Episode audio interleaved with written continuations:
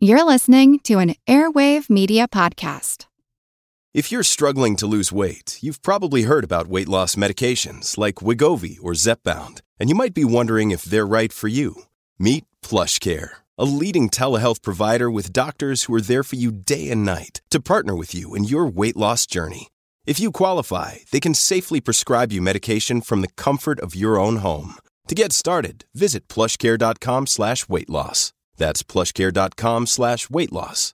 plushcare.com slash weight loss. There are more than three thousand species of mosquitoes. One of them, Aedes aegypti, is the primary means of spreading the Zika virus, dengue, yellow fever, and other diseases. Well, a new way of controlling this mosquito is in the works. I'm Jim Metzner, and this is the Pulse of the Planet. It's the yellow fever mosquito, and that's the common name for it. Jake Tu is a professor in the Department of Biochemistry at Virginia Tech. Aedes aegypti originated in Africa, but it's found in a lot of places now, including South America, North America, Asia.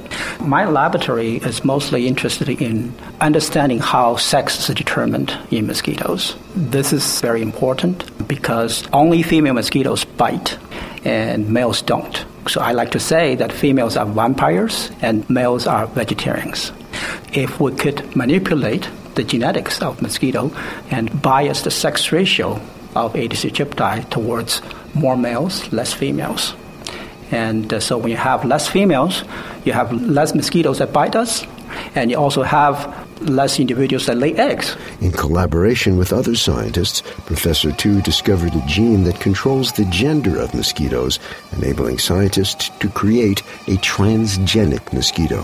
When you have this gene, even in females, you would start to see male features develop.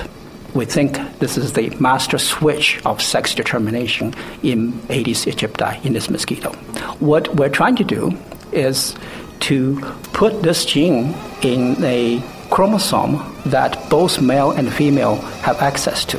And again, since it's only female mosquitoes that bite us, you can see the possibilities. We'll hear more in future programs. I'm Jim Metzner, and this is The Pulse of the Planet.